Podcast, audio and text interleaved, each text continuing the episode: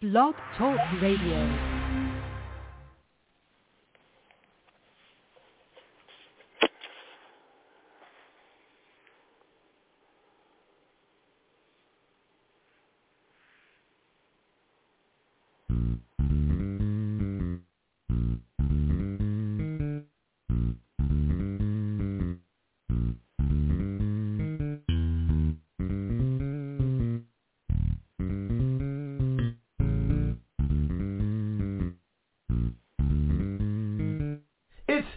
Time with Pastor Steph.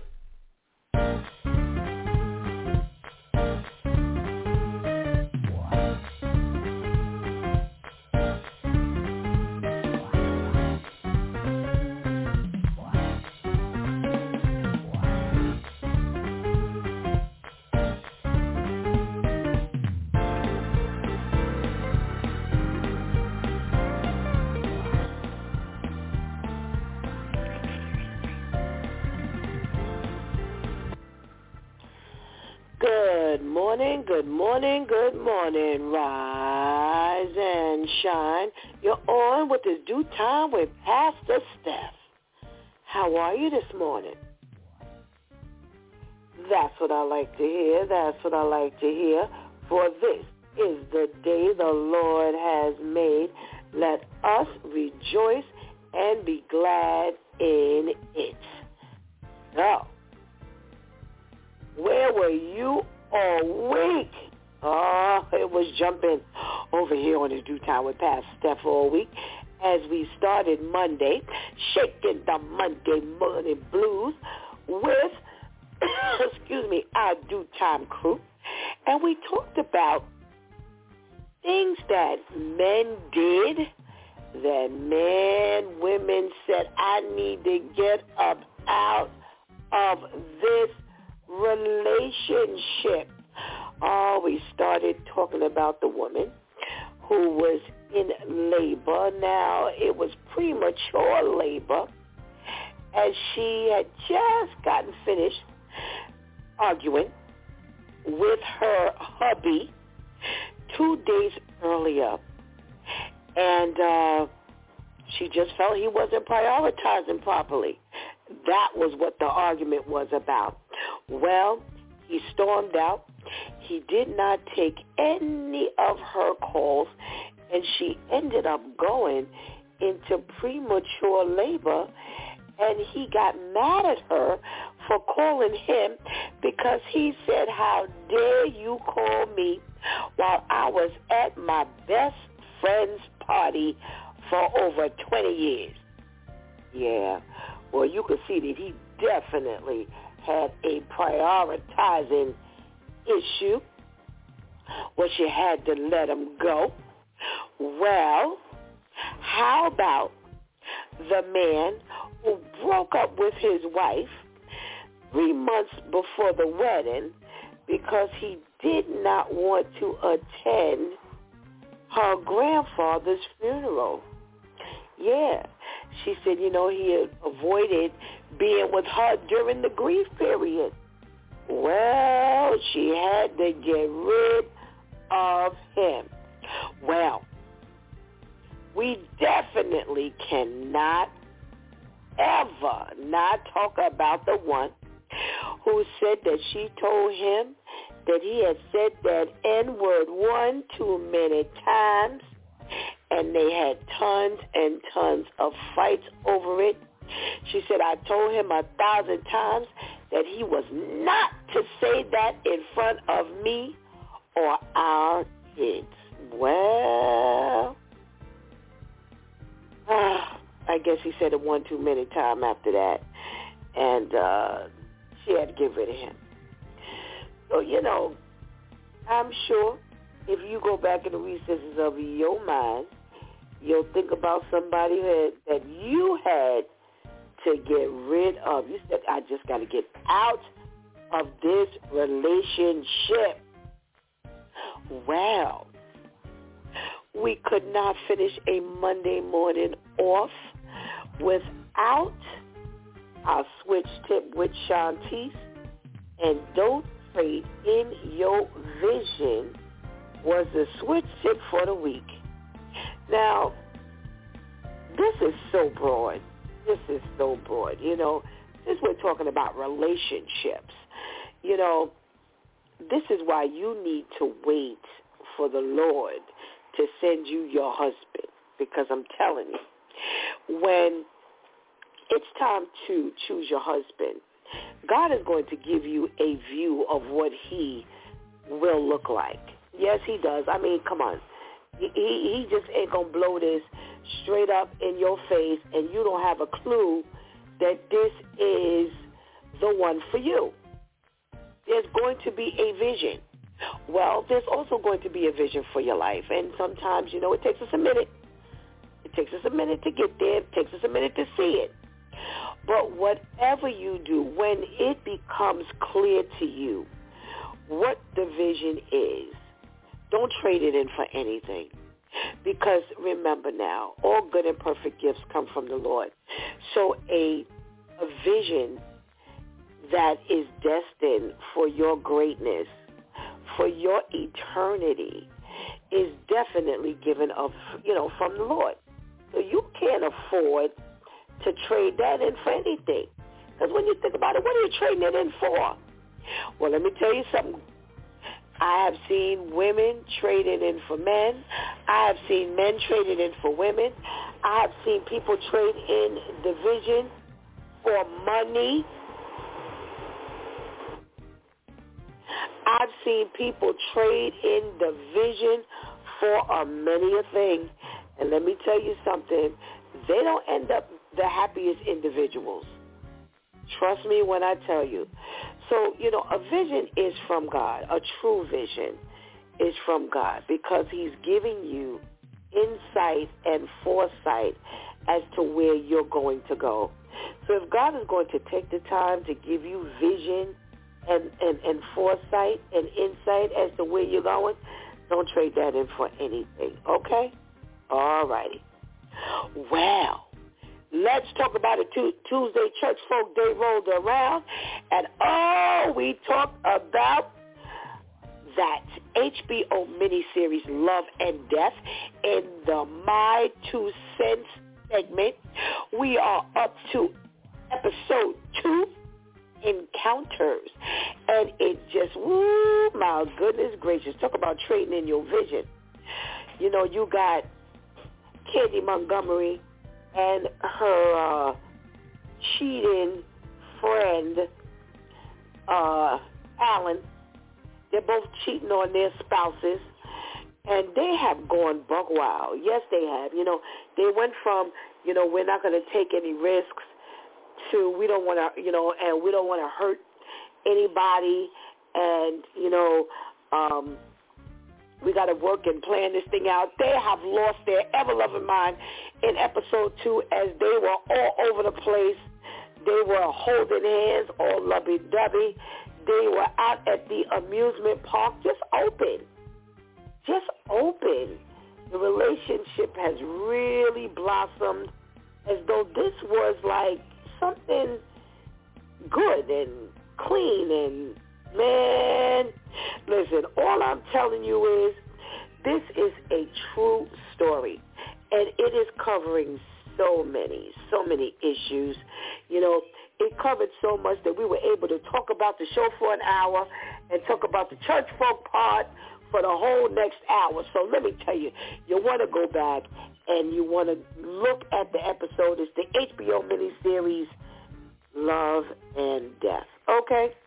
All right. Well, Wednesday, wow, Wednesday rolled around, and our girlfriend Vivian gave us the socially conscious segment, and Dexter Barry was the individual she talked about in her wow story, and he was arrested after a neighbor complained about him, and they had some level of verbal altercation.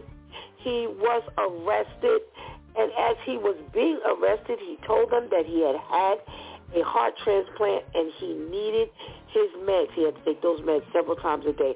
Well, nobody paid him any attention.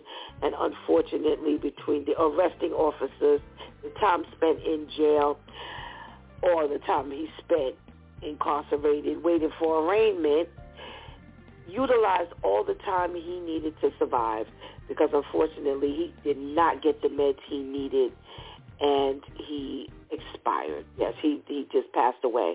And you know, uh, of course his family is going after the, you know, the corrections department, the police, and all of them because he said he needed his meds. And you know, this is what we're experiencing these days.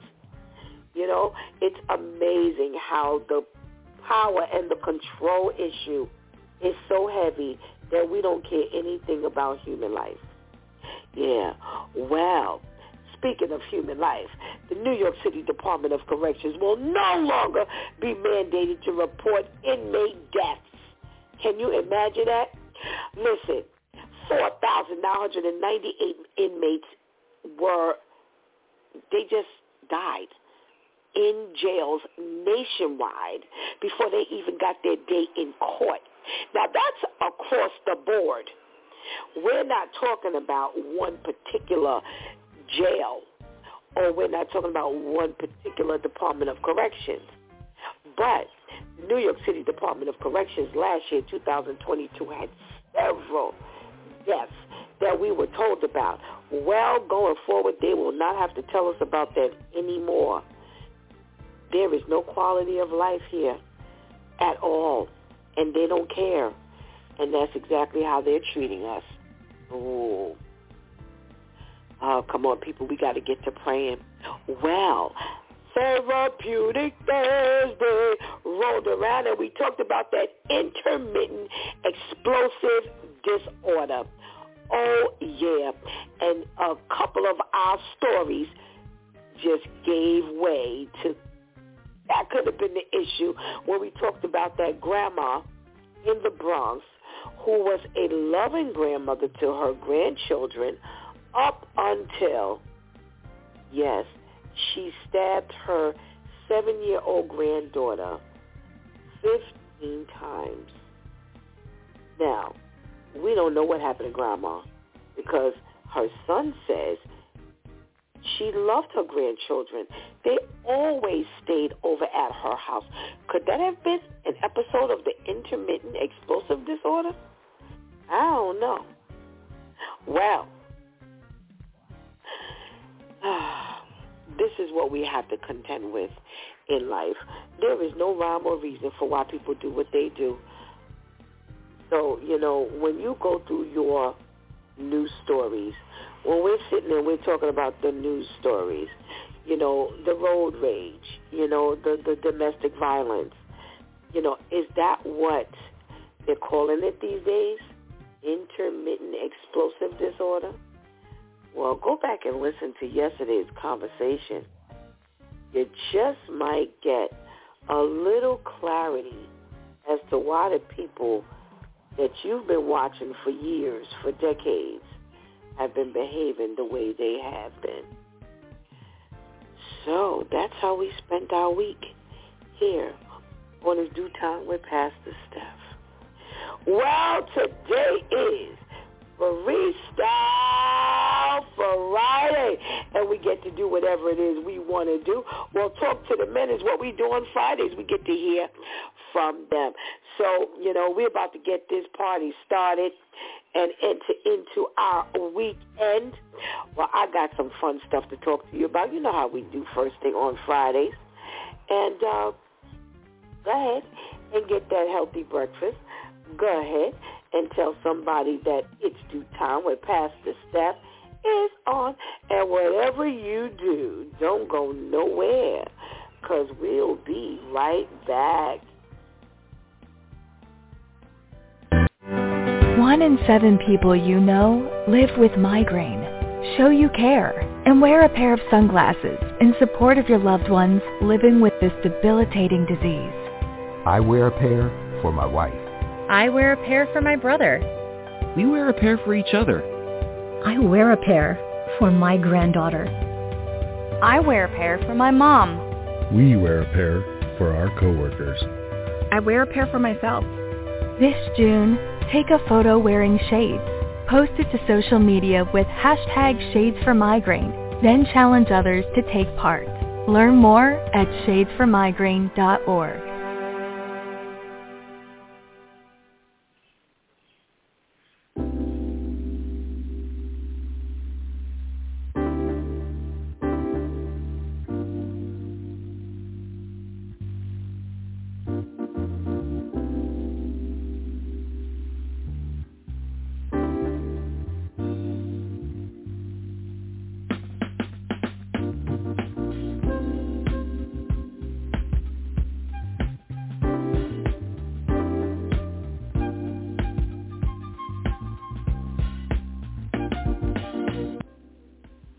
Well, good morning, good morning, and good morning again. Ah, welcome back to It's DEW Time with Pastor Steph. And it is Freestyle Friday. I think I'm going to rename Freestyle Friday, y'all. Because I don't know, it must be Delivery Friday. When I tell you that for the past couple of weeks, I've noticed all this truck noise.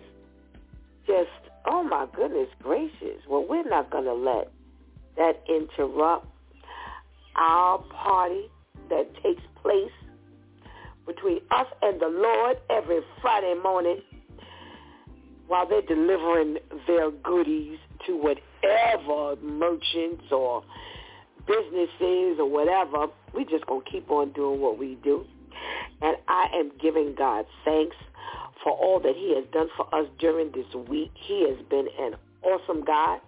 No matter what has happened in our lives, God has been just amazing, right? Come on, let's say amen. Let's say amen and let's say amen. But I want to have some fun like we normally do every Friday morning. And before we have the fun, I want to talk about, remember the Force MDs? Come on, y'all. Y'all know the Force MDs.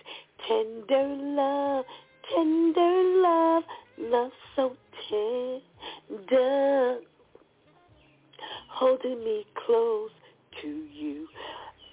Excuse me, come on, you come on, because you see, see, messing with my vocal cords here.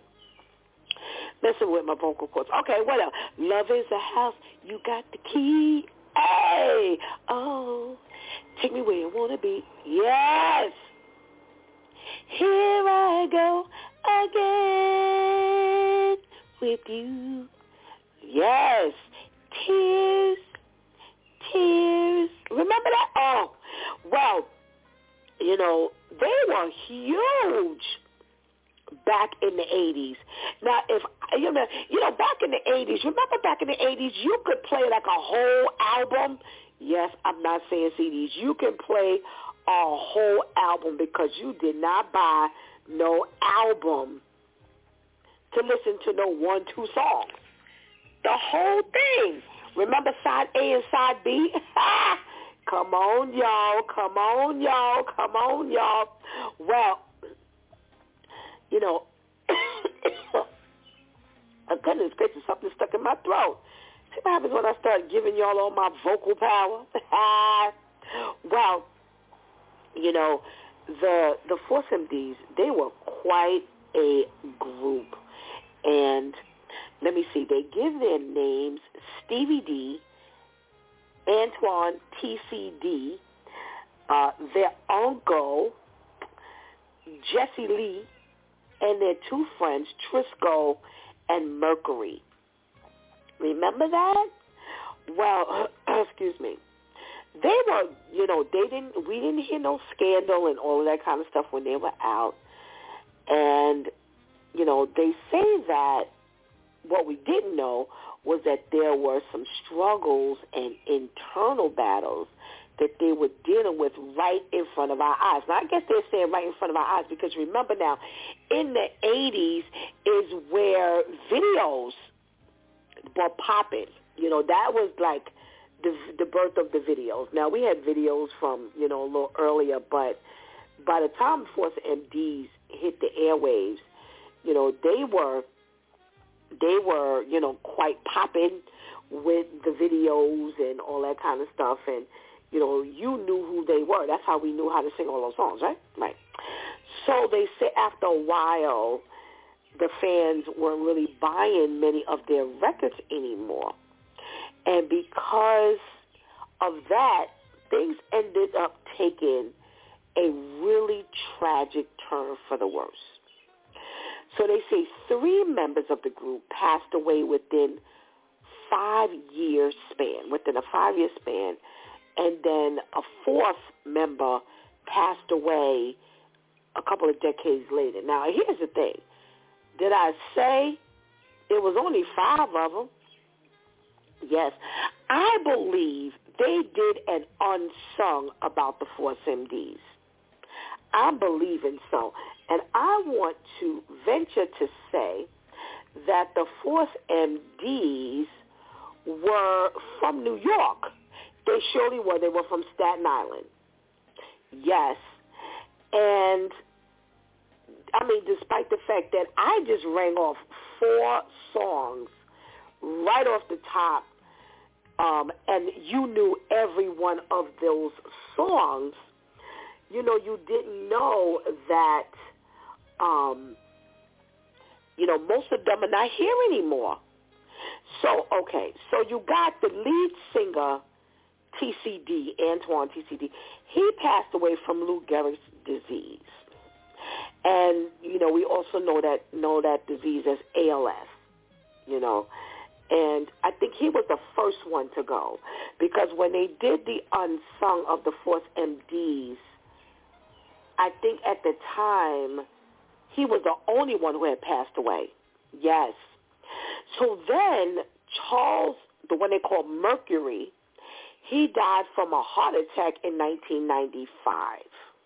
Well, then I, that means my information is wrong because Unsung surely didn't come out in 95. But, okay, so I had that wrong. Okay. Now, they have Dr. Rock, who they say was not really one who was photographed. And a lot of the fans didn't know him. He was the DJ for the group. And he left not too long after the Force MDs um, got their first album off. So he ended up dying suddenly of natural causes in 1998. Now, if he died suddenly of natural causes, and he was with the Force MDs, he surely wasn't old, because Force MDs weren't old, but what's old these days, right? Then you have Trisco, who developed, unfortunately, a drug addiction, and he um, ended up also being addicted to alcohol, and he ended up with cancer. And he finally ended up losing his battle with cancer after he developed stage four cancer in 2016. And they say that at the height of their success, um, Jesse D became heavily involved with drugs. And they said his addiction continued to progress, ultimately getting um, him, you know, oh man, he ended up in jail. And he ended up passing away as well. Now, that leaves us with one Force MD. So they say the last member, Stevie D, joined forces with his brother, who was really uh, an original member of the group back in the day.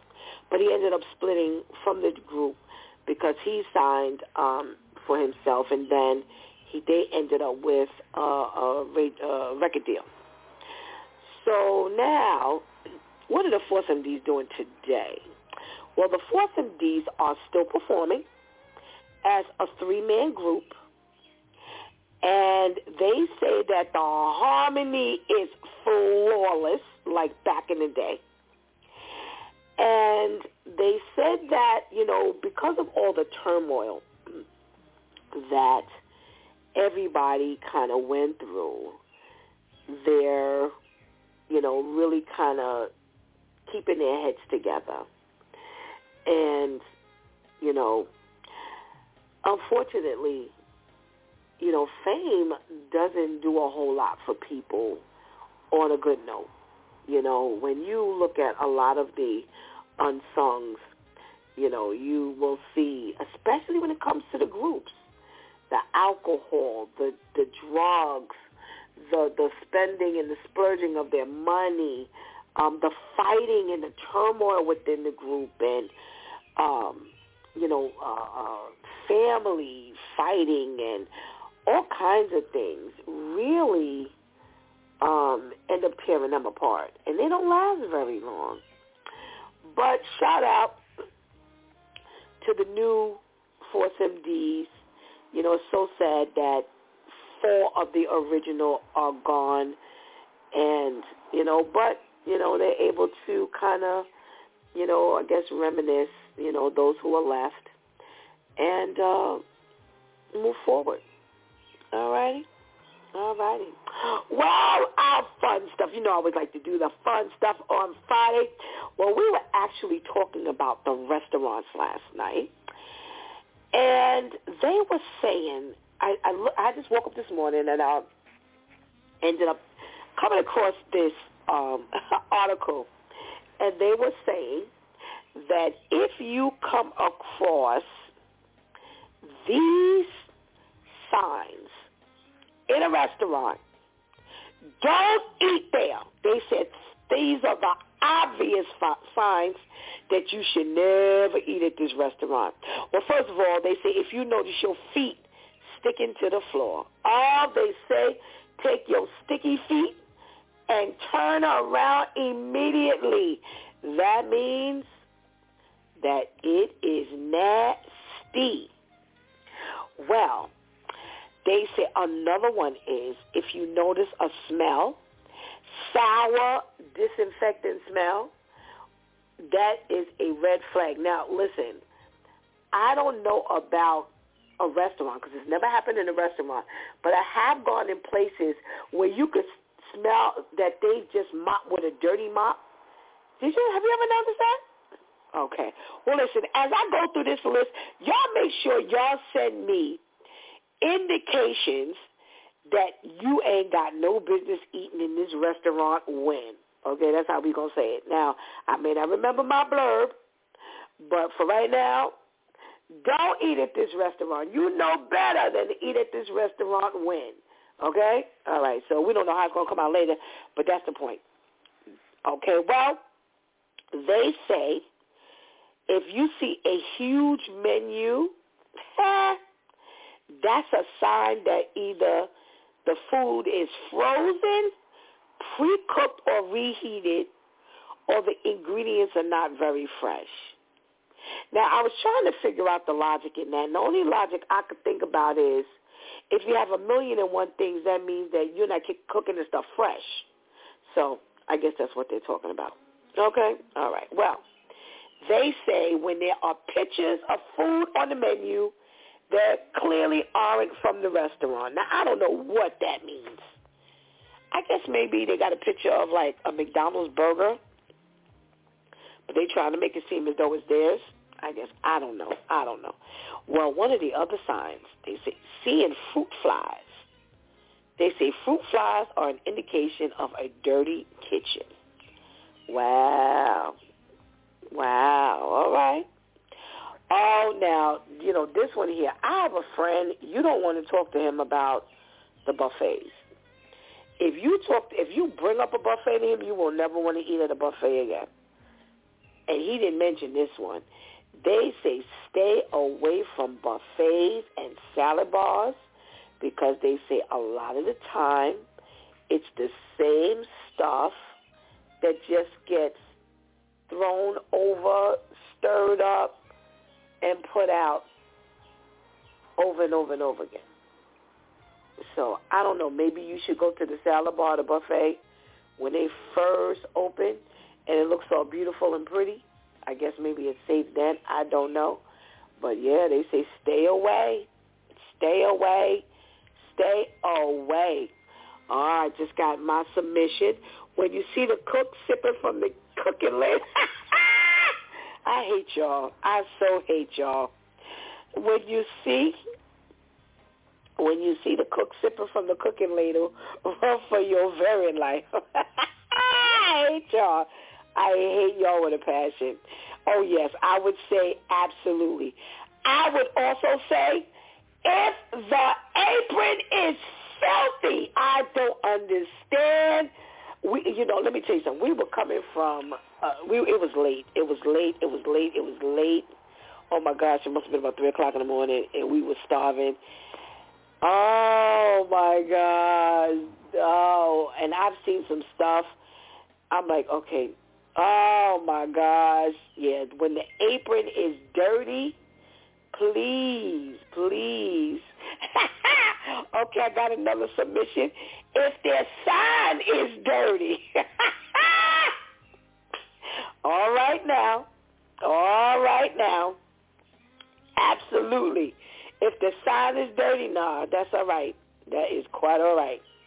All right, so the other listing is in culinary school, every single chef instructor says the same thing. If it's misspelled on the menu, that's on purpose. It's so they don't have to sell you the real thing. They say a prime example is crab cakes with a K. Oh, wow. Okay. When the menus are super dirty and never cleaned, that means everything is super dirty and never cleaned. I would like to say so. I can't stand to see no dirty menu. That is the most disgusting thing to me. okay, I just got a submission, but I cannot read that one. I'm sorry, I, I can't. I can't. I can't read that one. Can't get. Can't read that one. I'll tell you why later. Okay, they say watch the wait staff. If the majority of them seem disgruntled or upset, things probably aren't great. They probably don't care about your food if they aren't being treated fairly. Oh, yeah, I would like to think so. I would like to think so. Yeah, they ain't taking care of your food. They probably taking it out on your food. All right, what else are we talking about here? No matter how well managed a buffet is, it can never be sanitary. It is not reasonably possible to run a sanitary buffet business. Okay, well that just smashed what I said. In other words, when I said go out early in the morning or early when they put it out, somebody just said if if it's a buffet, you cannot keep it sanitary. You know, I always say, how often has God watched out for us? Because how many times have we eaten out at the buffet? Oh, all righty. Let's see. Let's see. My my thing is chiming over here. Okay. oh my. All right, here we go. When you see a server removing trash and never washing their hands, trust me, that is a habitual behavior, and it's true. It's true. Please, please, please don't be dragging around the garbage or it should not be somebody who's got to go back behind the counter. I have stood in line and had to walk off the line because somebody behind the counter uh, just got finished going, emptying out the garbage, which is great. But then they go back behind the counter afterwards. No, no, no, no, no, no, no, no. And I know it sounds crazy, but I'm sorry. You can't do everything. You cannot multitask. So I agree with that one. No, no, no, no, no, no, no. No, no, no. Oh, somebody said if the wait staff is on break and they are not eating the food, well, are they supposed to eat the food? I don't know if they're supposed to be eating the food. Because I know several places, people that I know have worked in a restaurant. So maybe that came out wrong. I don't know. Resubmit that one if it should have said something else. Or if they're eating food while they're working. Oh, that there? No. You cannot eat food while you're working. No. Go take a proper break. Go take a proper break. Oh, Okay, wait. Oh my gosh, I can't even keep up. Okay, so somebody said no, that's not a sign. Eating while working is a sign. Okay, so that was a correction. Yeah, because that didn't sound correct to me either. Eating while working, yes, you can't eat while you work. No, no, not in a restaurant. No. Okay, we got a couple minutes. Oh, they said the bread. It has to be good bread. If they can't get the bread right, they don't know anything. No chef is in their right mind serves half bread. If the waiting staff grabs clean glasses at the top when handing them, why do you do that? You can't. No, you're supposed to grab it from the bottom because no, no, no, no, no, no. Oh, no, no, no, no, no. Most often lemons for water are really gross and dirty. Yes, yes. I saw a documentary. I saw a documentary. But even okay, so I got a thing here. It says lunch break but they're not they're not necessarily supposed to eat the, the the company's food. Some places they're not allowed to eat. No, I don't. So I'm trying to figure out. I'm trying to figure out. Maybe we got some understanding a little mixed up. Maybe I'm a little mixed up. There are certain places that do not allow their staff to eat until the end of their shift. So even if they're on lunch break, they're not allowed to eat there. Yeah, Believe it or not, I had a girlfriend who used to work in a restaurant. They could not eat in the restaurant during their lunch break. They could only eat when it was over, when their shift was over.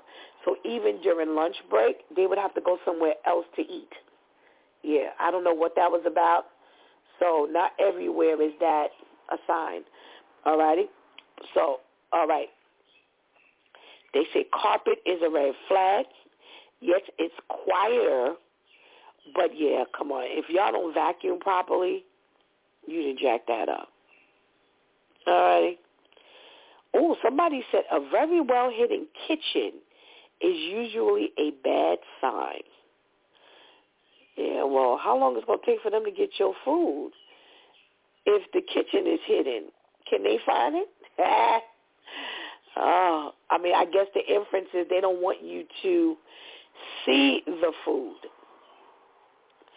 You know, or they don't keep the kitchen well. They say if you could smell a seafood when you walk in, it's not fresh. Well, that's true. Unless you fry fish. Because fried fish always has a has a fried fish smell. Yeah. You know when you walk in a in a fish store. Yeah, yeah, yeah, yeah, yeah. All righty. Let's talk about the news. What are we talking about today? Hmm. Let's see. Wait, let me get rid of that. All right, what are we talking about today? Well, we have an update.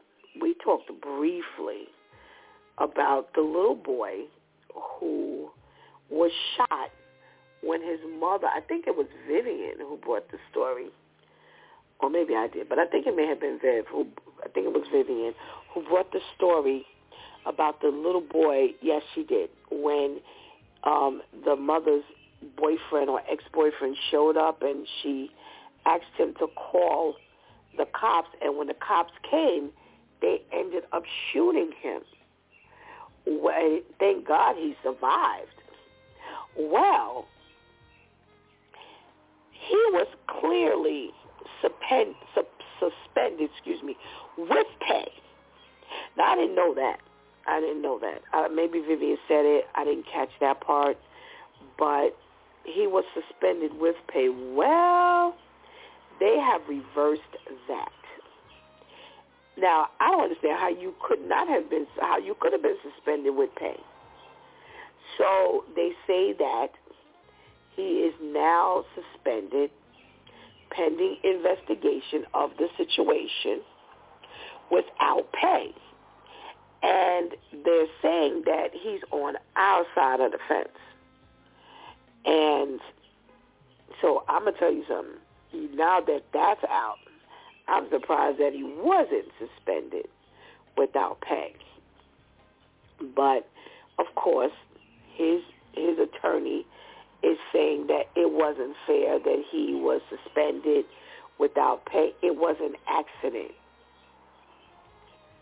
had he died or if he was left maimed or permanently disabled, what would that have done? How do you make an accident like that?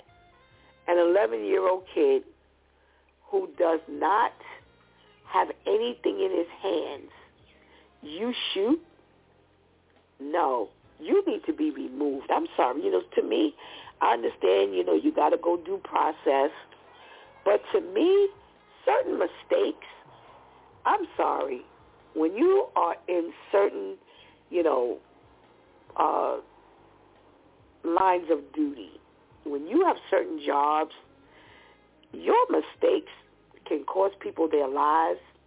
And when you do stuff like that, you need to be removed from the job. And I know people say Jesus don't treat us like that or whatever, and I agree. I agree. But, you know, unfortunately, you know, this this this here, this was a bad one. This was a bad mistake. So they're saying that now, you know, they're investigating, I guess a little deeper. Well, he was in the hospital, little boy was in the hospital with a collapsed lung, a lacerated liver, and fractured ribs. So who knows, you know, how he's ever going to really, his long-term recovery, you know. He might be, you know, moving around and up and about, you know, and thank God, you know, again, he wasn't murdered because that's what it would have been. Um, but, you know, they're to really start digging now because they're saying that, you know, being that his whole livelihood has been interrupted, you know, oh well, maybe the next time if they put a gun in your hand, you'll be a little more careful. That's Pastor Steph's word. Maybe you agree, maybe you don't. We'll find out if the DEW Time crew agrees. All right, we got a couple more minutes. So what are we talking about here today? Well, remember I always tell y'all, I said stop thinking people that you bully will remain bullied. They not gonna, people don't take this stuff laying down anymore, and everybody ain't committing suicide. So, here in New York City, there was a strap hanger on a Brooklyn train who was an ex-con he had been harassing a couple on the train. And this here was really, really, you know what? Maybe people will start thinking. So you got Mr. Devictor, who was 36. He's hassling some other riders on the J train. And it's a guy who's 20 and his girlfriend. Well, during this back and forth, somehow or another, he ends up punching the woman in her face, this 36-year-old guy. Well, the two men begin to fight. So as they're tussling, and they had each other in a headlock, the the guy who's a part of the couple, he stabs the harasser twice. The guy ends up stumbling off the train, and 911 was called. So the cops show up and EMS show up. EMS take, you know, take the guy, the harasser, to the hospital where he dies. So they end up catching up with the, um, you know, with the couple and he's now arrested. And I say, stop bullying people. How you go from harassing to punching the woman in her face, how you get there? How you get to putting your hand on a person for no reason? These people are not bothering you. Now, here's the thing. They didn't say he had been drinking. They didn't say anything like that. Now, maybe they'll find out later when they do some toxicology report that he, you know, he was drinking and that's why he was behaving. But they say he was an ex-con, so he had been to jail. I'm trying to see what they said he had been to jail for. Oh, he had been to jail for attempted robbery in Queens. So we don't know how he attempted to rob somebody. But yeah, he won't be harassing anybody anymore, unfortunately. That was the end of his harassment days. All right. Well, I want to quickly talk about, you know, people are so cruel. People are so cruel. So I'm sure by now you've heard, because this has been, you know, uh, walking on the news line for a couple of days. So you've got this track meet that's taking place. So there was a little girl, nine years old. She's competing in an event in British Columbia. And the grandfather of another child who's competing starts yelling. So he starts to yell that she is transgender. And the guy, the grandfather yells out, hey, this is supposed to be a girls' event, and why are you letting boys compete? So the mother yells to the little girl, my, listen now, she's nine. My daughter is cisgender. And she has a pixie haircut. So cisgender means that the individual uses she and her pronouns. So it looks like she's a girl, but she's dressed like a little boy because that's what the pixie haircut explanation was all about. So these people get to yelling, oh my gosh, they get to yelling on or at this track meet. Now, how you doing all of this with some kids? I mean, they are kids, kids. We ain't talking about even no high school kids. And so the grandfather says to the mother, prove that she's a girl. Now, I'm trying to figure out what she's supposed to do this. How's she supposed to do this? So another person yells out that the mother is a genital, a genital mutilator, a groomer, and a pedophile. All of this when the kids are in the third and fourth grade. So they end up putting the keep the, the people out of the meet, out of the track event. And they're trying to ensure that they are not allowed to any other event. You know, it's one thing to assume, to feel, to think. But they said the poor little girl was left shaking, sobbing, and couldn't focus for the rest of the event. And I got to tell you, a lot of adults wouldn't have been able to focus either because that was extremely cruel. That was cruel. That was cruel. And let me tell you something. A lot of these people, they are sore losers. So we don't know at what point, you know, this was yelled out. But, you know, this could also be, you know, an issue of just you don't, you know, you don't like to see your kid lose. This could have been an issue of you, you know, this transgender issue, bias, business, and all of this kind of stuff. But these kids are nine. They are nine years old, and they really should not be subjected to this behavior. I don't know. This this is they are just really this thing here If you felt that way, then go talk to somebody on the side and ask.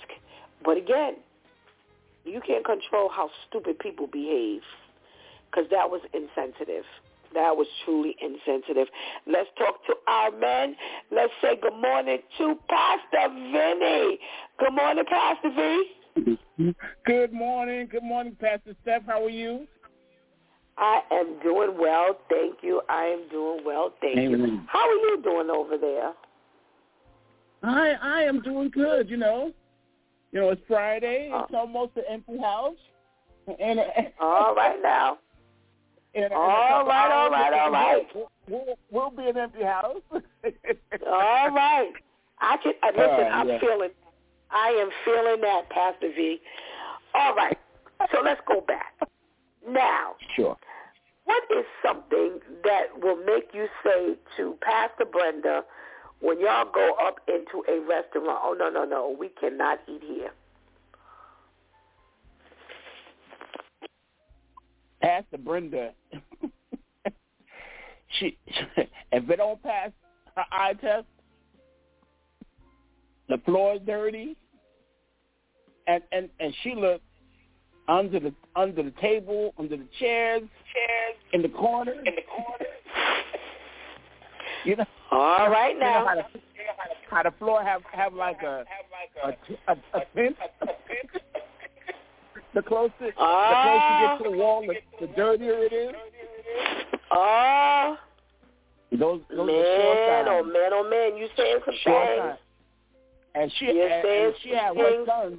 Her, her sons are worse. Them three boys will not go to a buffet if they got an invitation from Jesus. wow. All right. They, All right, I'm feeling it. that. I'm feeling that, Pastor V. I am definitely oh, yeah. understanding that there. Wow. Yeah. You, we can't go nowhere because you know what? You you end up getting sick. It, it's just nasty. It's just nasty, and they need yeah. to take care of their restaurant. It's, it, and enough is yeah. enough already. Let's do what we need to do and make it happen. Mm-hmm. All yeah. right, Pastor V. We got this Mississippi officer who shot the kid um, by mistake. Nothing in his hands, no threat at all, who was initially suspended with pay. Well, after right. they did a little more digging and got to talking a little bit more, and some more people got to weighing in, they decided, hey, we're going to suspend him without pay until we could figure out, quote unquote, what happened. Do you think that this is what they should have done? Should they have done this in the beginning? Where, I mean, did they land properly? What do you think about all of that?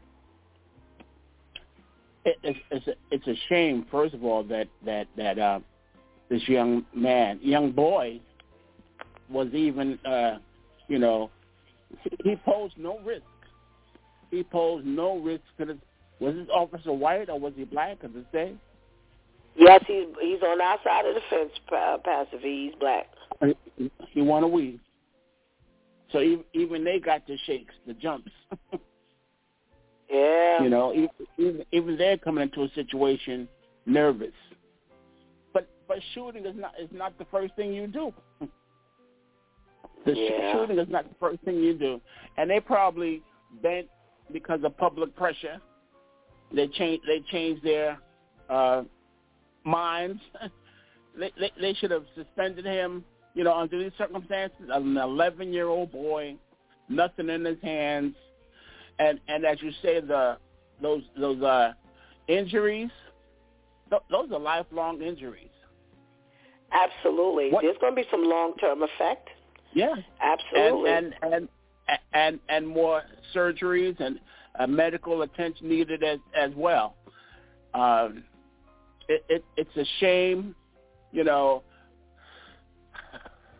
It's a shame that the public has to get involved in order for uh, the police to do the right thing. You know, yeah. he should have he should have been suspended without pay immediately. And like you said, if if he ever gets the privilege of, of of of them putting a gun in his hand again. It give him something to think about. Yes, sir. But, but he should feel the burn. He, he should he should feel the burn. Absolutely. I agree. I agree 100% with you, um, Pastor V. It's ridiculous. It's ridiculous. An 11-year-old, now we do know that children, you know, come with uh weapons and things like that and but come Hmm. on, come on, come on. You you really can't shoot first and ask questions later. Mm-mm. I don't know. Yeah. I don't know. They really need to make sure they do what needs to be done. Let's talk about this bullying thing. Let's talk about this Hmm. bullying thing. Now, you know what? I'm going to hold on to that one. I'm going to hold on to that. Okay. I'm going to hold on to that because I'm going to talk to you gentlemen about this together. I'm to hold on to that one. Let's talk about this this grandfather who's at this track event who hmm. yells out that the little girl is a boy. And mom yells back, oh my goodness gracious, let me find this word. She's a cisgender. She's a A cisgender and she, she says, she yells back, mom yells back, that her daughter, the little girl, is a cisgender. Now, a cisgender is one who uses she and her pronouns. And the fact that she had a pixie haircut is why she could be mistaken as a boy. Now, they put they put him out, and the other person who was yelling and cutting up, and they said that they are going to try to make sure that they never attend another event held by them for these children again. Does the punishment fit the crime? Mm. It, it's hard. That's it, it's harsh because you know.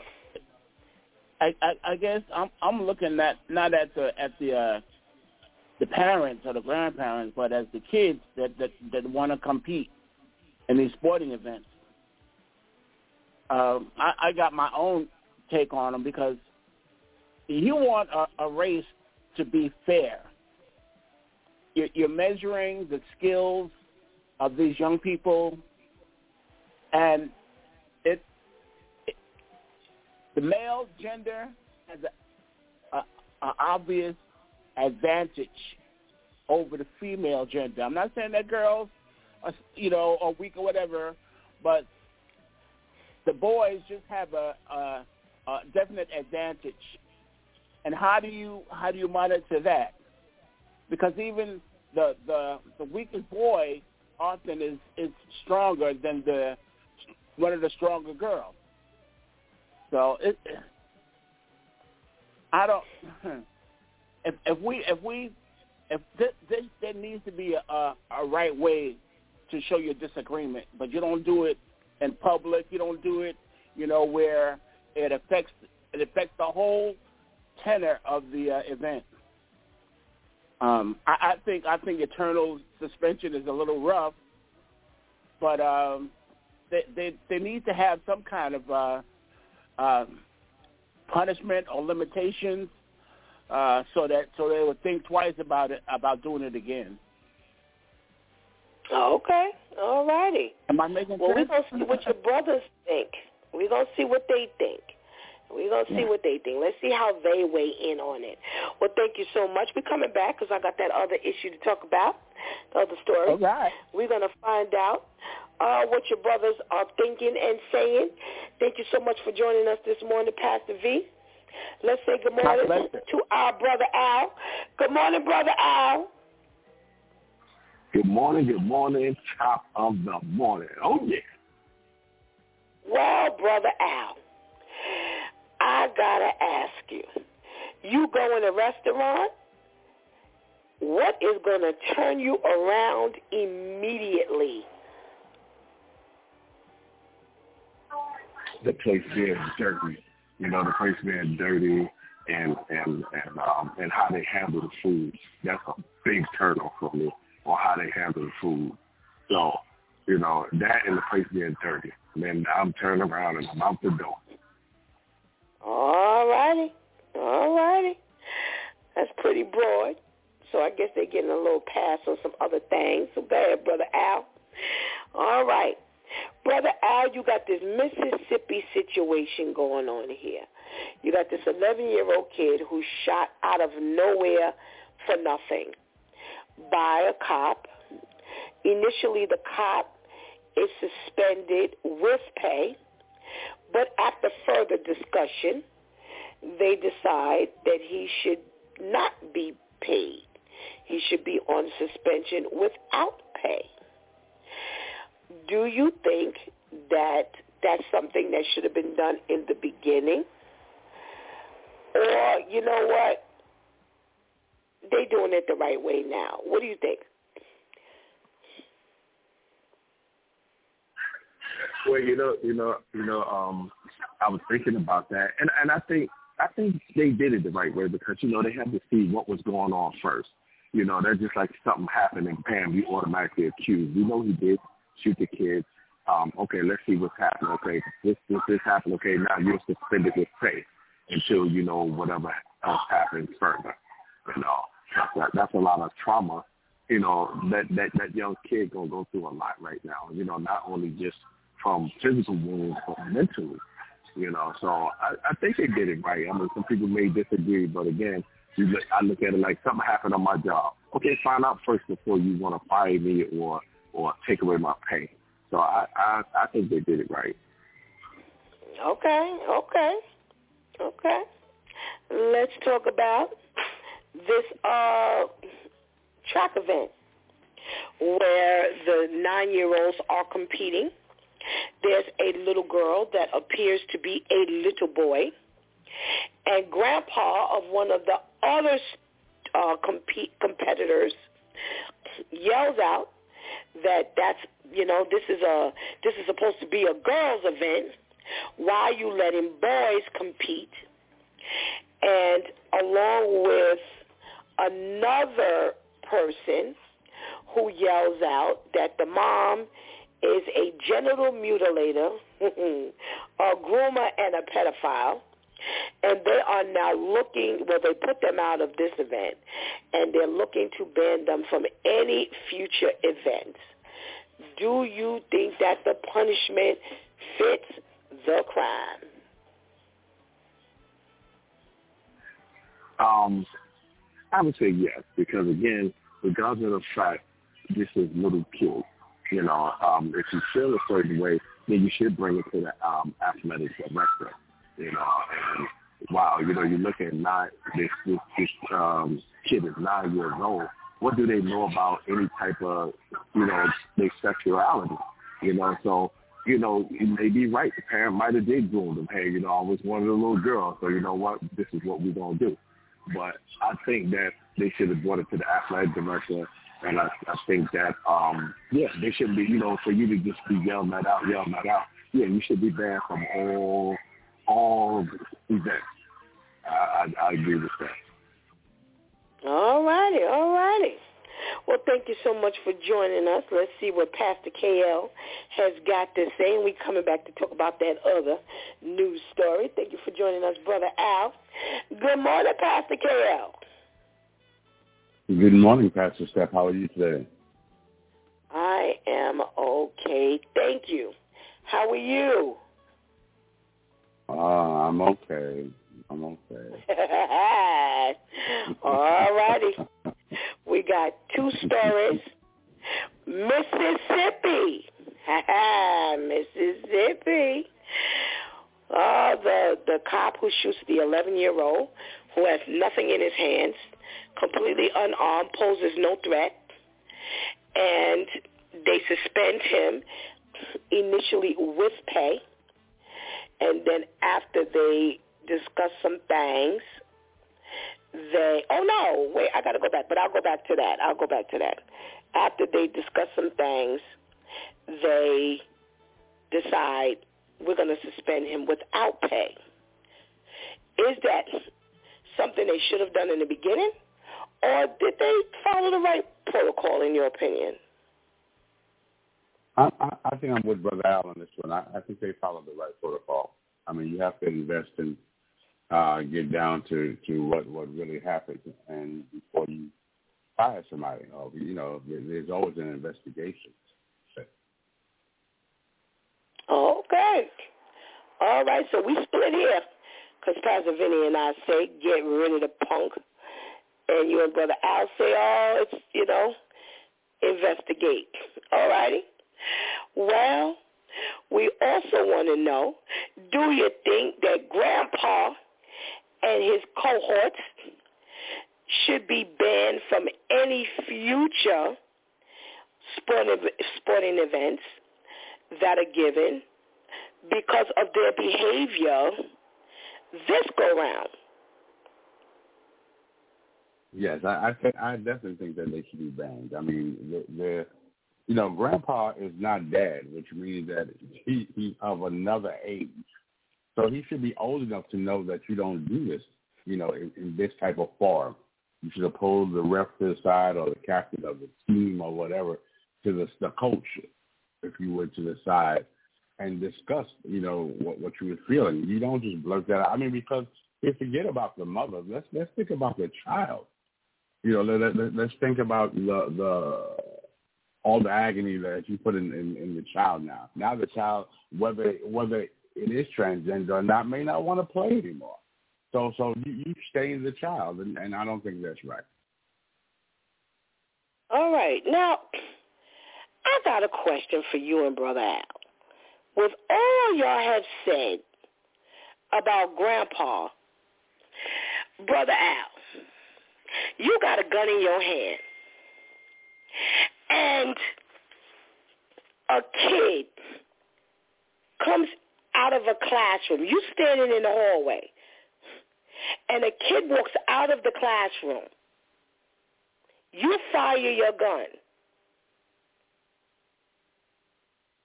you can't tell that that's a kid opposed to an adult. You can't tell that the kid ain't got nothing in his hand.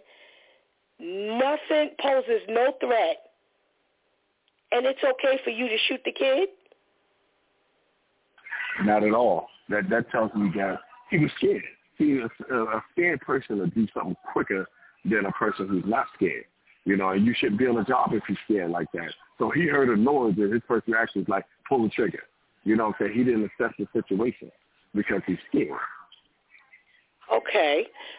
So having said that, how is it that he gets a chance to get suspended with pay?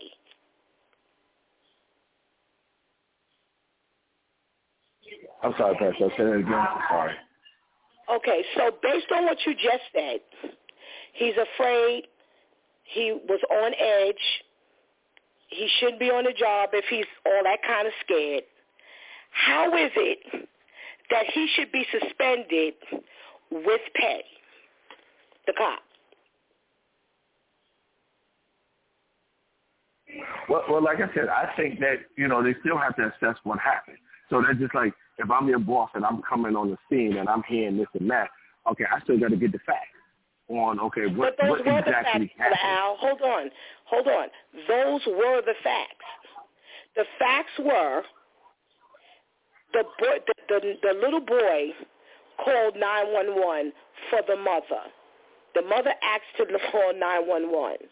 He called the police. When the police came, they asked, was anybody else in the place? The kids came out he came out with the other children and he shot the little boy. He never said the little boy had anything in his hand.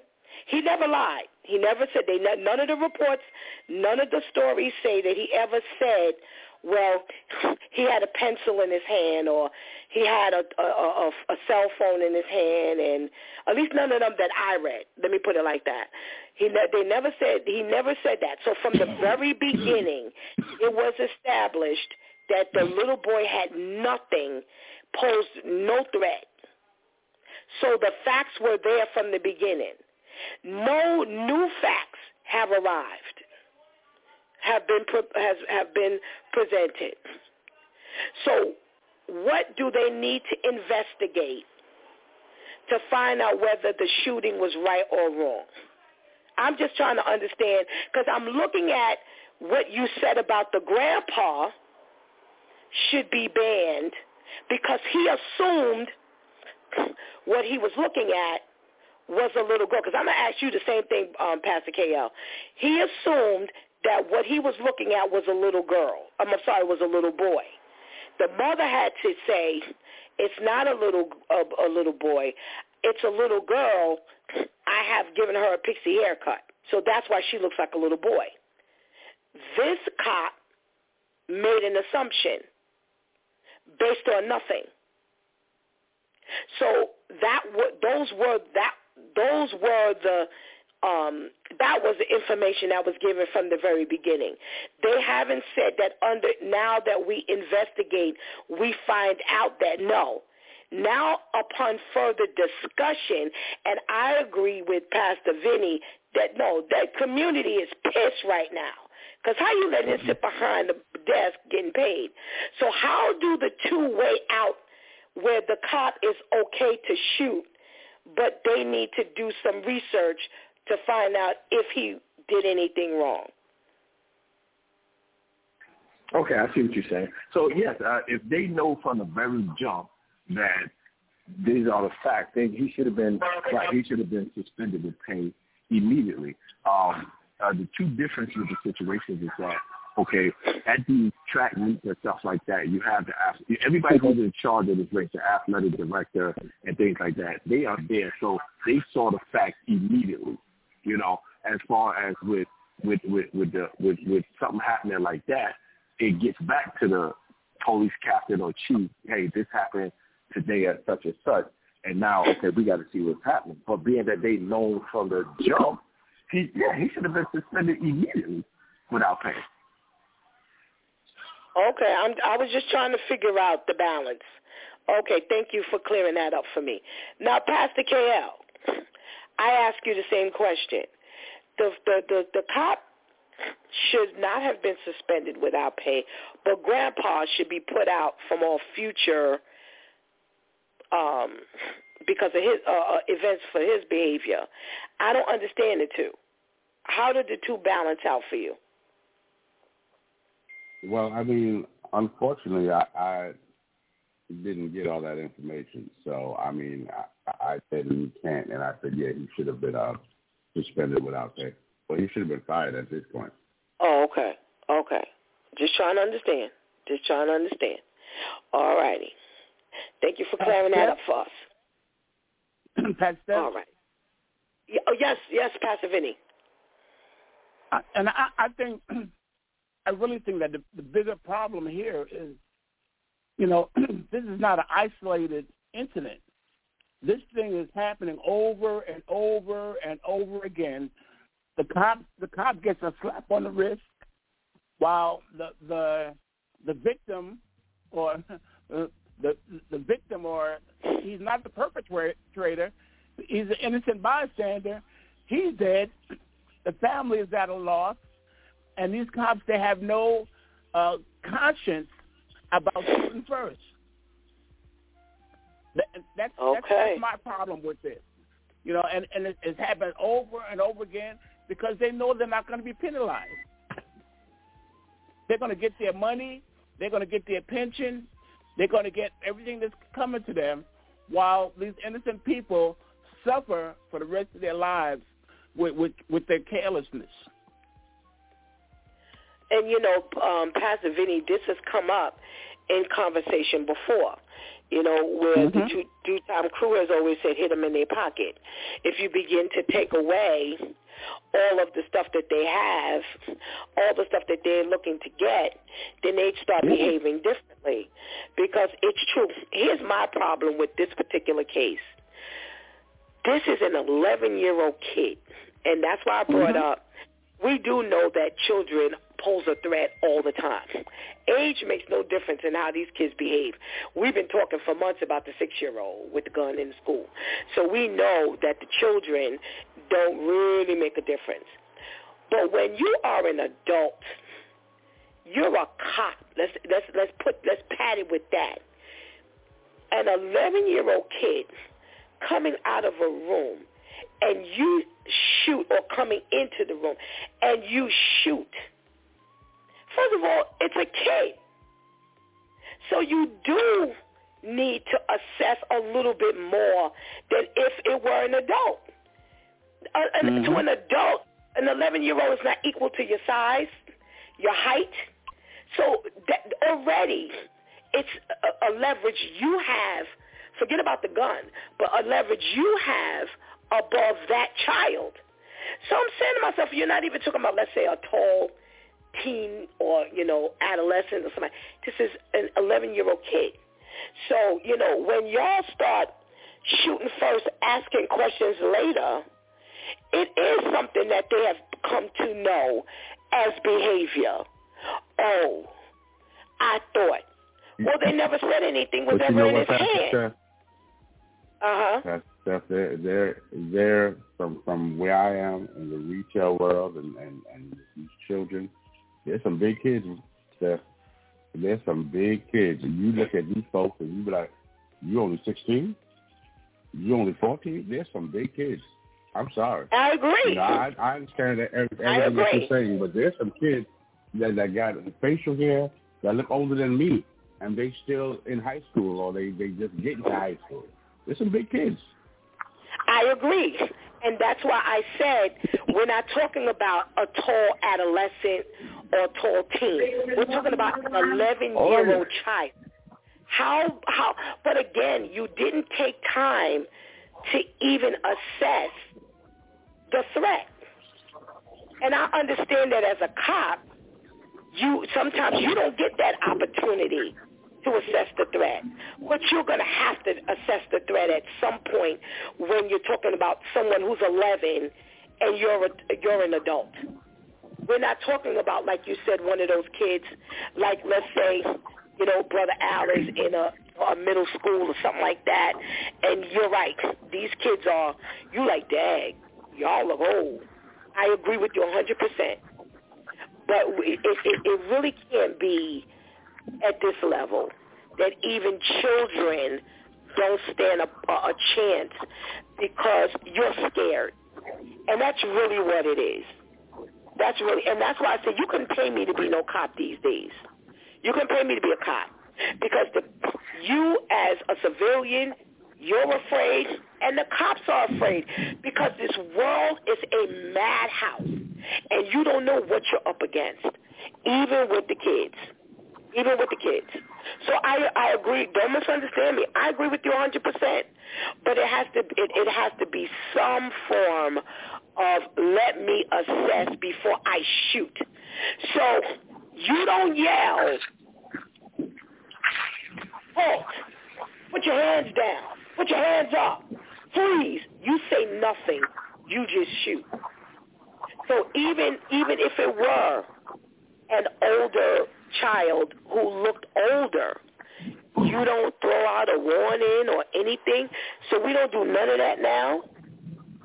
So, you know, he don't need to be on the force. If if you're that nervous, then you need to find another profession because really this is not the profession for you. Because I'm sure he's feeling real bad right now that he shot that kid. I'm not even saying he doesn't feel bad. But that's that's something to live with for the fact of being scared a lot to live with. Okay, so I didn't ask you the first question, Pastor KL. You walk into the restaurant.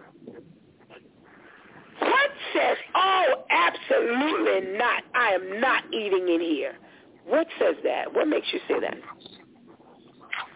It's funny because I, I just went into a restaurant um, where I was. And as I walked in there, there was a roach on the, on the wall. So yeah, yeah, I I back Oh no, no, no, no, not on the wall.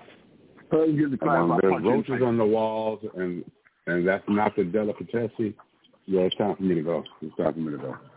I no, no, no, not even on the floor. Mm-hmm. Oh my gosh, no, that's all right. On the wall. I got a, another submission from a uh, from somebody. It, somebody says handling money at the register and also serving your food with the same gloves. Yes, absolutely. No, thank you. How you didn't take off the gloves and we all doing? No, no, no, no.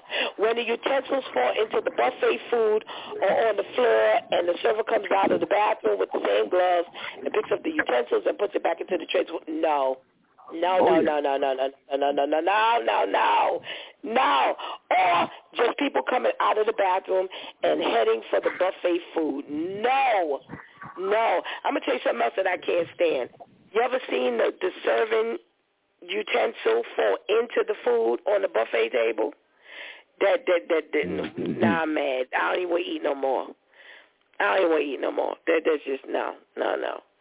All right, gentlemen we have this other, the ex-con who punches the woman on the train who's been bullying them and harassing them, and he ends up getting stabbed. So here's the story real quickly.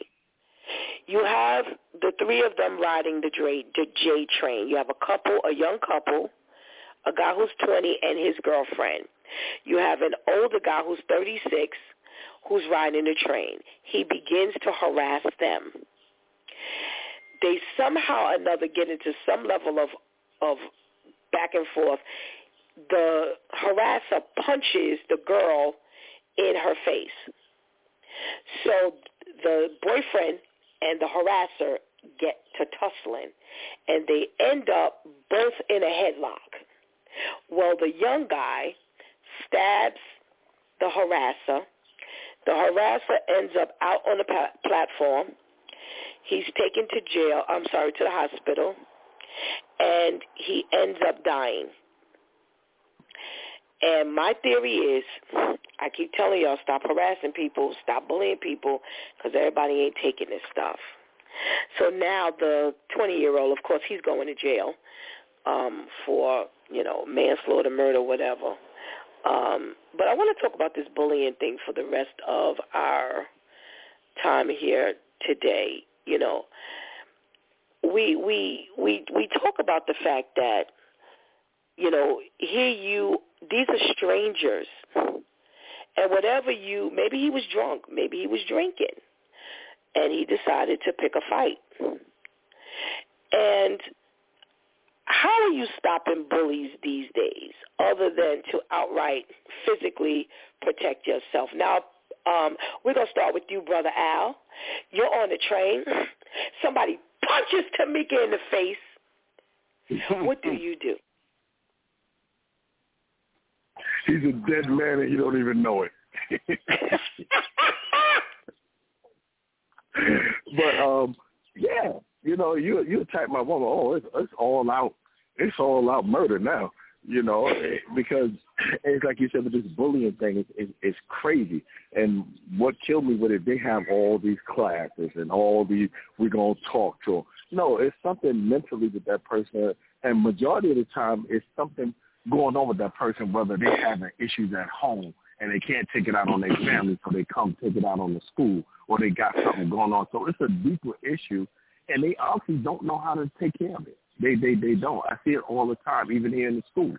You know, it's it's it, they don't know how to take care of it. How It's are they handling bullies in the school, Brother Al? Okay, so what they do, what I've been seeing that don't work, um, I handle it a different. I'll tell you how I handle it, and I'll tell you how they handle it. so they they they they get in contact with the parent. They have a parent meeting. So they bring the the kid parent, the kid who's getting bullied, they bring his parent in. The kid who's doing the bully, they bring his parent in. So you get that parent of the bully. It's like, okay, why are you doing this? I need you to stop doing this, this, this, and that. And then they'll have them go speak to the counselor when they when he can get to the counselor. Because again, we got 700 kids and two counselors. So whenever Wow. he can get to the counselor, you know, right, and that's my problem with that. So whenever he can get to the counselor, then you know, we see what happens, and it's horrible. Me, what I do on the end, I scare them. I had one. I had these two kids bullying on this little kid. I, I and my I got two security guards, and they big. I had them uh, go pull them out of class. Or oh wow, security got me. What's going on? Brought them up to my room. We closed the door. I like you like bullying people. This is what we doing. Oh no, Mr. B, nah, nah, nah, you like bullying. So have say hello to my friends, and you know, and, and we get at them hard, and then we let them know you can go to jail for this. This is what's gonna happen if you keep bothering this kid. And so far, that's been successful. They haven't messed with these kids no more. Unfortunately, I have to do it that way, but the other way they doing it's not working. And and then everybody want to do something when the kid who's getting bullied gets hurt real bad or retaliate. Now it's a big news. We got to do something. No, you shouldn't stop it from the jump when they bring both parents in, Brother Al, do the parents converse? Yeah, they, the, the parents are talking. I've had parents say, "I'm so sorry that my son is bothering your son, this and that." But then you go home, he comes back to school. Now he's mad because now what he's telling his friends, "Oh yeah, I got in trouble because he snitched." So now he even madder. You know what I'm saying? So now this kid is getting it work. So again, or even if they do rush through and and and, and this this kid see the counselor, you see him that one time. So the kid just sitting there basically like, okay, yeah, yeah, okay, I got you. All right, see you later. Going back to class. Wow, wow, wow. Uh, Pastor KL, hearing this, hearing this, if you were in charge, how would you handle this bullying issue? Well, I mean, I, I think I think I mean that that that one tactic that that Brother Al did with the security guard, I think that was good. But I mean, once you become a bully, you, you you're not learning, you're not wanting, you don't want to learn, you're keeping people from learning. So get out my school.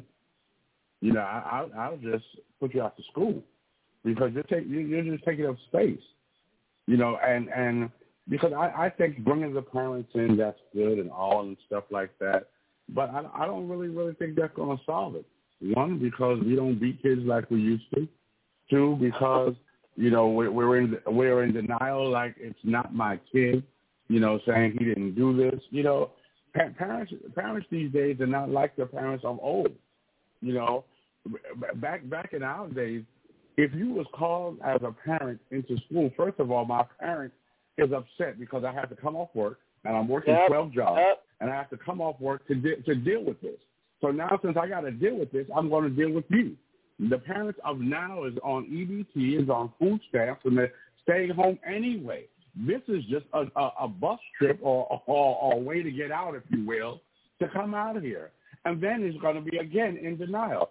So if you're in denial with your child and your child thinks he wants to be the class clown or the bully, then you keep him home with you because you're home anyway. Wow, wow, wow. So there's no, so we're not going to try to send them to counseling, Pastor KL. We're not going to do anything That's, like from a school, from a school listen, angle. I, I, I, no, because I, I, I have, as, as, as Brother Al says, several hundred children. My, my, my counseling, your counseling begins with you at home. I'm telling you what the issue is with your child. Now, if you if you don't want to deal with that, then that's on you. Because ultimately, I am the babysitter. I am trying to teach your child, and I'm trying to teach other children who wants to learn. So if I got to keep on stopping and say, Al, stop doing this. Al, you know better than that. Al, sit down. If Al is a, distra- is a distraction to, to other folks who's trying to get to the next level, Al needs to go home. Okay, so I have, I, have, I have one more question. So a lot of times we do understand that the problem is at home. Not every, but most times the problem comes from home. The child is taking out in school whatever is happening at home. So taking that into consideration, are we trying to help – the child other than just kind of expelling them or terminating their attendance at your school? Well, okay, so so let, let, let me retract this. I don't think at the first instance we should we should expel them or, or put them out, you know. But but as as I said, if I got to keep on talking to Brother Al, me talking to you, listen, you know, as, as, Christian as I am, and as, as as as spiritual as I am, I'm not Jesus. I'm not going back for the one. I got all these other folks. I got all these other folks who's trying to learn. Oh my lord! You know, I, I'm I'm trying to get them to the. If you don't want to learn, it's time for you to go. All right. Okay. I'm asking. Just you asking. know, you know, Pastor, you know, you know, Pastor Steph. Just this one comment as we listening, and we do have parents who are very concerned and, and, and want to help, but then they got all these rules into play to shut them down. Like I had one parent, she got tired of it. She's like, you know what I'm gonna do? She said, I'm going to take off from work and I'm going to come up to the school and I'm going to sit in every class with him and make sure he's doing the right thing. The school say, oh, you can't do that. So, you know, there are some parents who want to do certain things and they shut them down because they got all these stupid rules. So they they straight up told, oh, no, you can't come up and sit in the class. He's like, why not? She said, y'all call me every other day about what he's doing. I'm trying to help do things and y'all won't let me. She said, I will come and sit in the class all day. Every class he go to, I'll be sitting there and I'll sit right behind him to make sure he's doing what he's supposed to do. And they said, I'm sorry, you can't do that. So she's like, all right, so next time we do something, don't call me because I'm trying and y'all won't help. So the school ties a mm-hmm. lot of the parents' hands with these little rules and stuff they got. Okay, okay. Wow. Pastor Vinny, you Yeah. know, your your brother Al, you're in brother Al's place at the school, and you've got these bullies, and you know they won't stop. How do you handle this bully issue? Well, like like that guy on the on the train, that that guy's not going to bully anybody else, is he? Nope. You know he, I mean, and and that's I, I'm not for murder or none none of that stuff, but I am. You know, you have a right to protect yourself. You have a right to protect your family, and that, and if, and if a, a, a clear and present danger presents itself, you you have the right to to meet that with, with force. You know, now now we're talking about kids, and and, thank you, uh, uh, Pastor KL, for not for not going, going back for the one.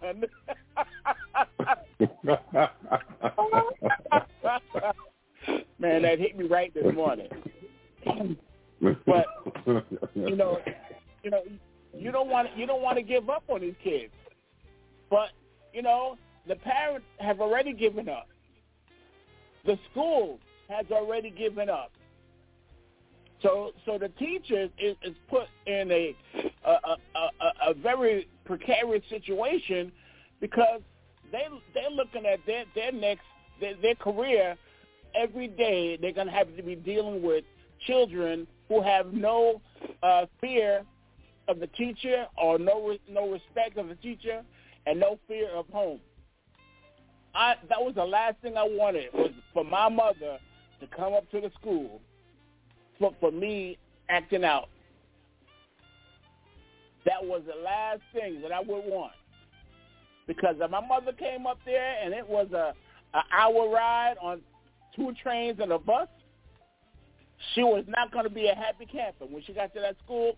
And guess what? If they called me to that office, you might as well call the coroner because I'm dead. well, not only that, got two two trains and a bus ride to plot and plan how she gonna kill you. Oh, she don't need the she, she don't need the plot. the plan the plan is already established. Wow. So what are you doing with the children, um, um, uh, Pastor Vinny? What's your recourse? How do you handle the bullies in the school where there's 700 children other than this child who's bullying people? You know, I I remember I remember back in the day, you know, you know, detention was was detention. Hard labor. you know, you be you be sweeping up some classrooms, you'd be cleaning the uh washing washing the, the blackboards. I mean, detention was detention. You know, if you were unruly they they're going to change change your uh, they're going to change your idea about what it means to be in the classroom.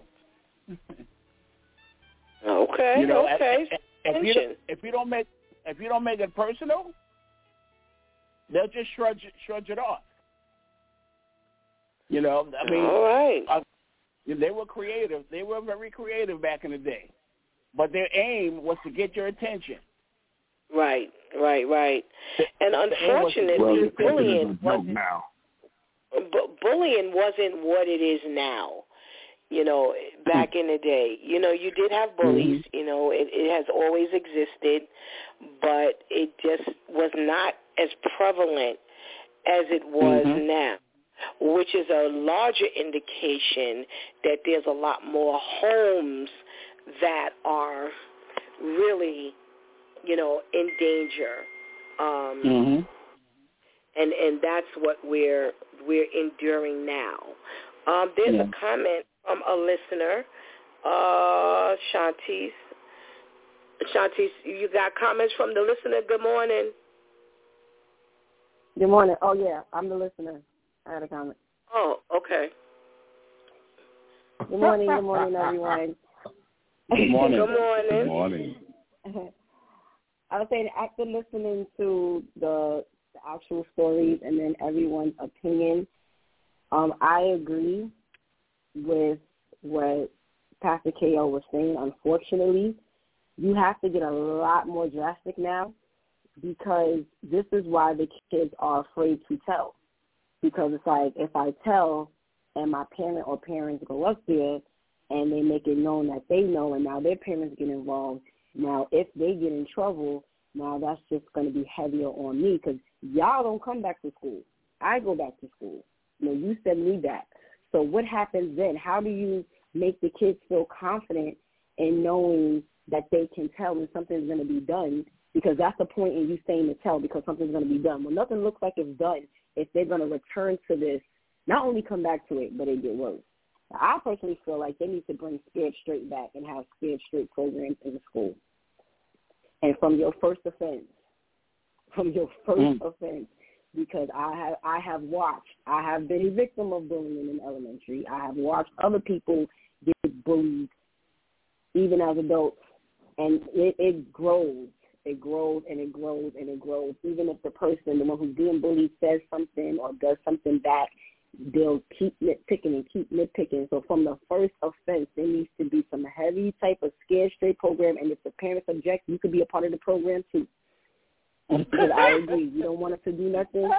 I'm serious. You you don't want me to talk to your child then you homeschool. Half the parents ain't finished school themselves, so good luck with that. Mm-hmm. Okay, but I, I agree something needs to be done, and I'm not saying that to be funny. I, I know adults my age who have not finished school, and my thing is, so what are you doing when you get called up to the school? You you didn't even finish.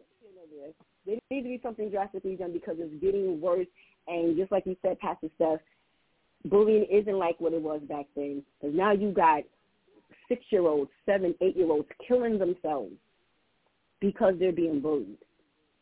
So do you sit back and continue to be passive about this, or do you say, you know what, we're we're a school for a reason, and because we're seeing that unfortunately is not being taken care of properly at home, then we have to take more drastic measures. All right. Thank you very much for your comment. We pray mm-hmm. you have a blessed day. All right you know, it, it is it, it is a, a situation, you know, that needs to be handled much differently. You know, I I do agree with all three of you. You know, it has to be addressed much differently. Um, but thank you so much. Thank you so much. Always sending us with food for thought into the weekend. we pray you have a blessed day, blessed weekend. well, Thank you, Pat. Well. Oh yeah, you too, and, and happy Father's Day you for this piece.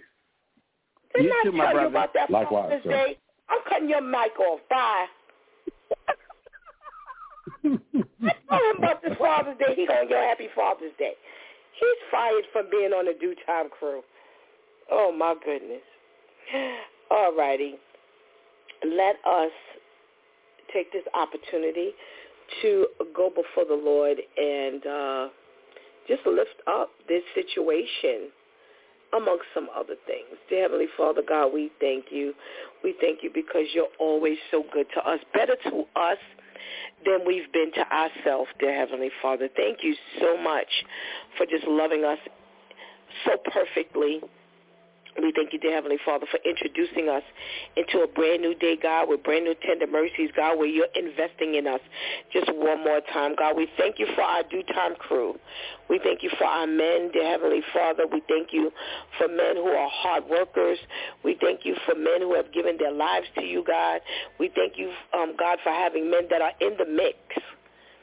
They are in the mix of things and they understand what it is, God, to be involved we thank you, dear Heavenly Father, for raising our men up to become strong, to become minded men, to want to help to make this kingdom here on earth better, that dedicate themselves to making this kingdom here on earth better. We lift you up, dear Heavenly Father, as we salute you for being the answer to every one of our needs, dear God. Thank you. Thank you for giving us that security and our confidence that no matter what it is we go through, what it is we're faced with, dear Heavenly Father, that we know you have the answer to it all. Dear Heavenly Father, right now we're lifting up our children, God. We're lifting up our children who are coming And Lord, as they're just migrating through life, they have to first deal with home. And we don't know what home looks like to Heavenly Father. Every home has a different face. And we ask you, dear Heavenly Father, to just give them a shift, God.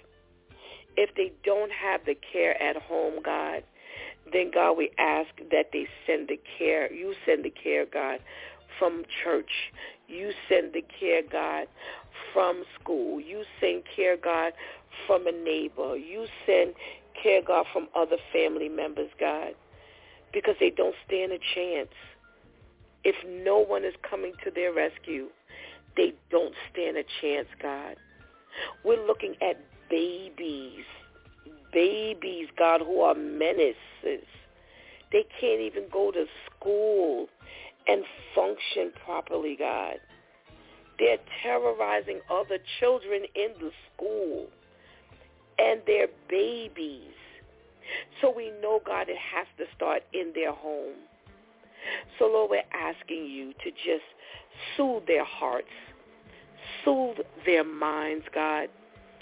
We ask you to just wash away the things that they're experiencing. And I know a lot of this, God, is due to our sin. And this is where the sin falls from the parents. And it just gets perpetuated. But Lord, we're praying for the other children, the other adults who have to deal with them.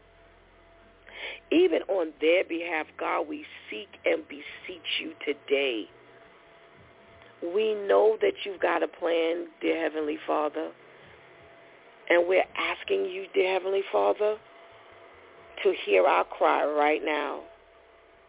As we have teachers, dear Heavenly Father, who love what they do, but who are becoming so discouraged, who have just thrown up their hands, God, because of the rules of, of, of the land because they can't say anything to the children, because they can't do anything to the children, dear Heavenly Father. We're not talking about anything harsh, but we're at the point, God, where there's no reprimand. We can't even reprimand our own children, dear Heavenly Father, because so many have destroyed that ability. So, Lord, we're asking you to just cover us in a special way because all of this affects all of us, God. And our babies don't stand a chance at this point.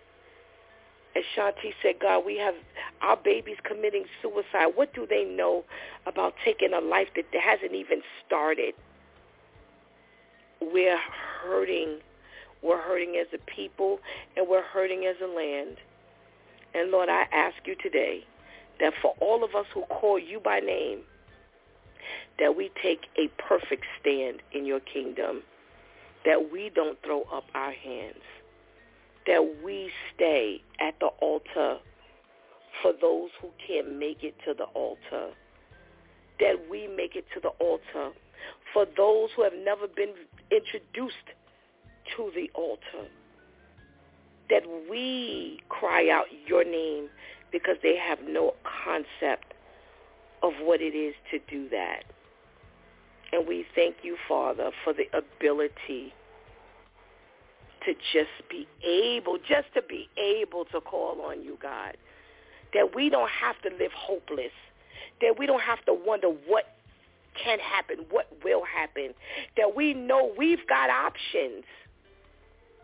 Thank you. What a privilege. What a blessed privilege it is to have you right beside us, God. So we ask you, dear Heavenly Father, that everybody who's lazy, everyone who's given up, everyone who doesn't care because they are worn out, that you just revive them, dear Heavenly Father, that a great revival will take place right here, right now. Not when they get to church, not when it finally comes around for revival month, revival week, but right now, God, because your land needs us. We need to take dominion back. That was what you gave us to begin with.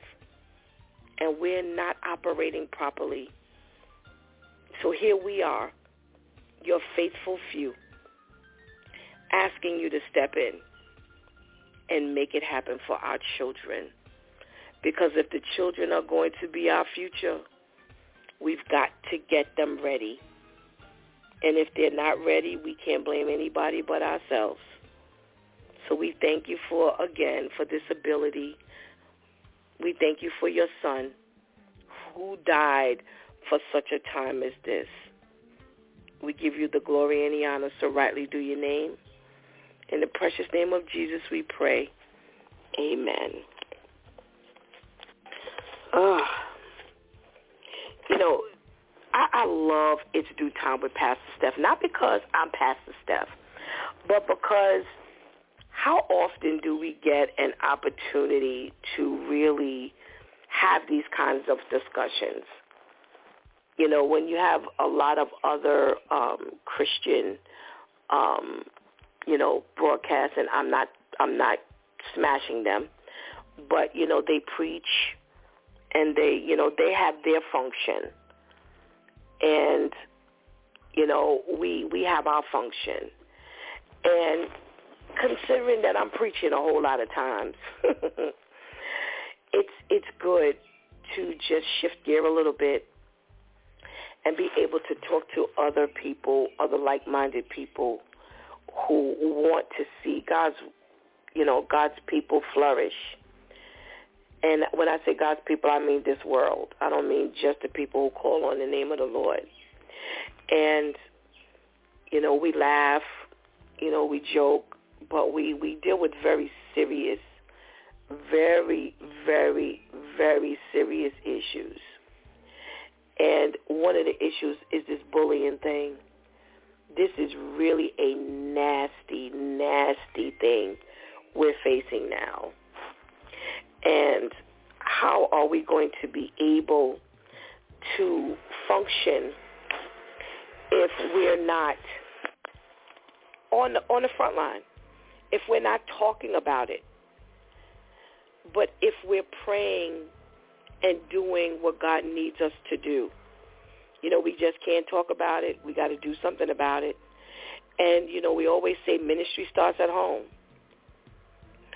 And, hey, bullying goes wrong after a while. It goes left. And in this particular instance, this went wrong. And unfortunately, whatever he experienced in that prison, whatever he experienced in life, huh, wasn't enough. It simply wasn't enough. Because anytime you take your misery out on strangers and you think you're going to get away with it, boy, oh boy, oh boy, can it go horribly wrong. So this is why we need to stay, like I said, at the altar. Because we don't know. We don't know what these people are facing. Think about how often we travel. And, you know, when we don't have to face these things. You know what I'm saying? We don't have to face this. We don't have to wonder what would happen if because God is always shielding and protecting us. We have no concept of how many times Jesus stands in the gap. How many times Jesus plugs in that hole. How many times Jesus steps in between us and them. How many times we have no idea how many times God prevents it from happening. How many times we rode the train and that was supposed to be us, but God said, oh no. How many times when we were the bully, when we was the when we were the bully, and even if we didn't bully in that manner, we were the bully. We were doing something wrong. And God could have had us finished and he said, nope, not now, because I have work to do. You know, Pastor KL has coined the phrase, my former life, and everybody uses it. Even people who are not on this show, they use my former life. And you think about if God didn't have Jesus step in, we'd have a former life, all right, but we couldn't be talking about the former life somebody else would be talking about our former life. Somebody would be talking about us in the past tense. But because Jesus said, I'm right here, we didn't have that. How blessed have we been that we did not have to endure facing a judge because somebody attacked our loved one. How many times has someone done something, but by the time you got there, it was already handled? Ooh. Oh, God had already taken care of the situation. You know, Shantice always talks about, you know, uh, it'll be a hostile situation. Pastor Charlotte says there'll be some furniture moving. How many times did we not have to worry about moving the furniture? How many times did we didn't have to worry about the hostile situation because God had already taken care of it? Oh, oh, how blessed are we that we didn't have to stand up to the bully because God had already taken care of the bully. How blessed were we? That we're not sitting in jail right now. How many times do we say, thank you, God, that it was not us, that it could have been us, that had God not stepped in, you know, Shantice talks about, you know, I'm, I'm, I was bullied, and I can tell you right now, she is a bully, but she's not the bully that's going to put a hand on you. Think about all the bullies that put their hands on people. Think about all the bullies who God does not control. Shantice has a mother who says to her, you're a bully. How many bullies don't have a mother to say, you're a bully? Look at how God has covered her life. That if you think she's a bully to one degree, she could have been a bully to another degree. But look at God.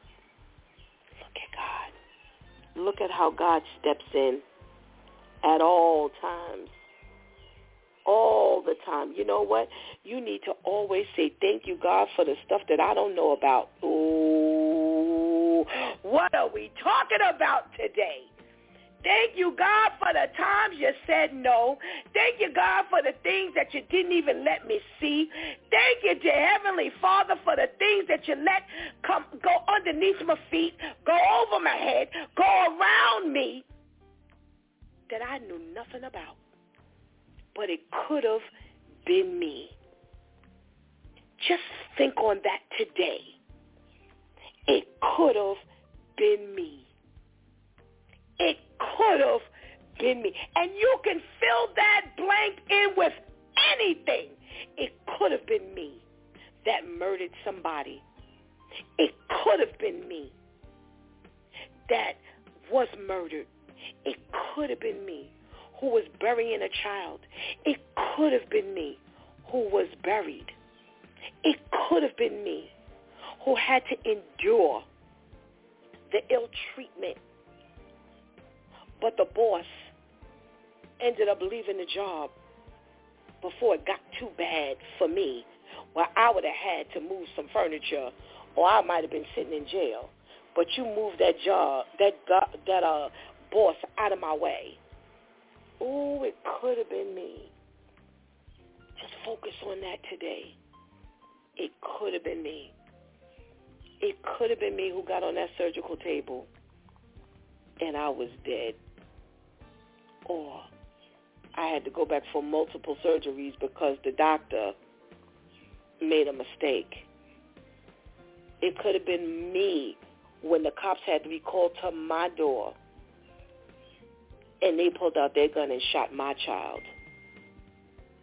by mistake because he or she was scared.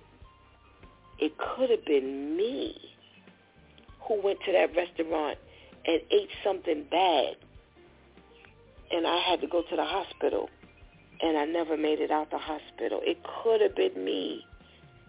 It could have been me standing in the store when the car jumped the curb and ran in the store and killed me. It could have been me. It could have been me. And that's something that we need to give God thanks about. Give God thanks for that. If you forgot to do it yesterday, if you forgot to do it this morning, do it now. Just say in your own privacy, thank you, God, that it wasn't me. You spared me.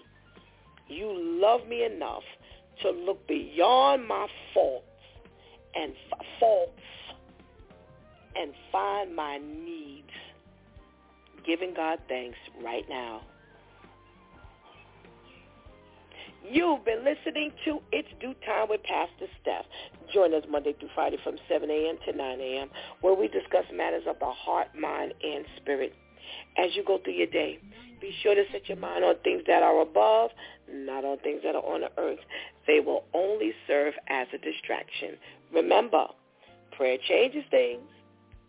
It's Pastor Steph signing off, and I want to thank my DEW Time crew, Amen for coming through big time and sending us into a thought-provoking weekend. Thank you for hanging out with us all week and helping us do what we do. Please do not miss this opportunity to give your life to Christ right now. Please do not miss this opportunity to give your life to Christ on a new level and strengthen that relationship with him until Sunday, God spares, where we'll be in the Word Prayer Project room. Come on through and see what God has us praying about. Until then, I love you.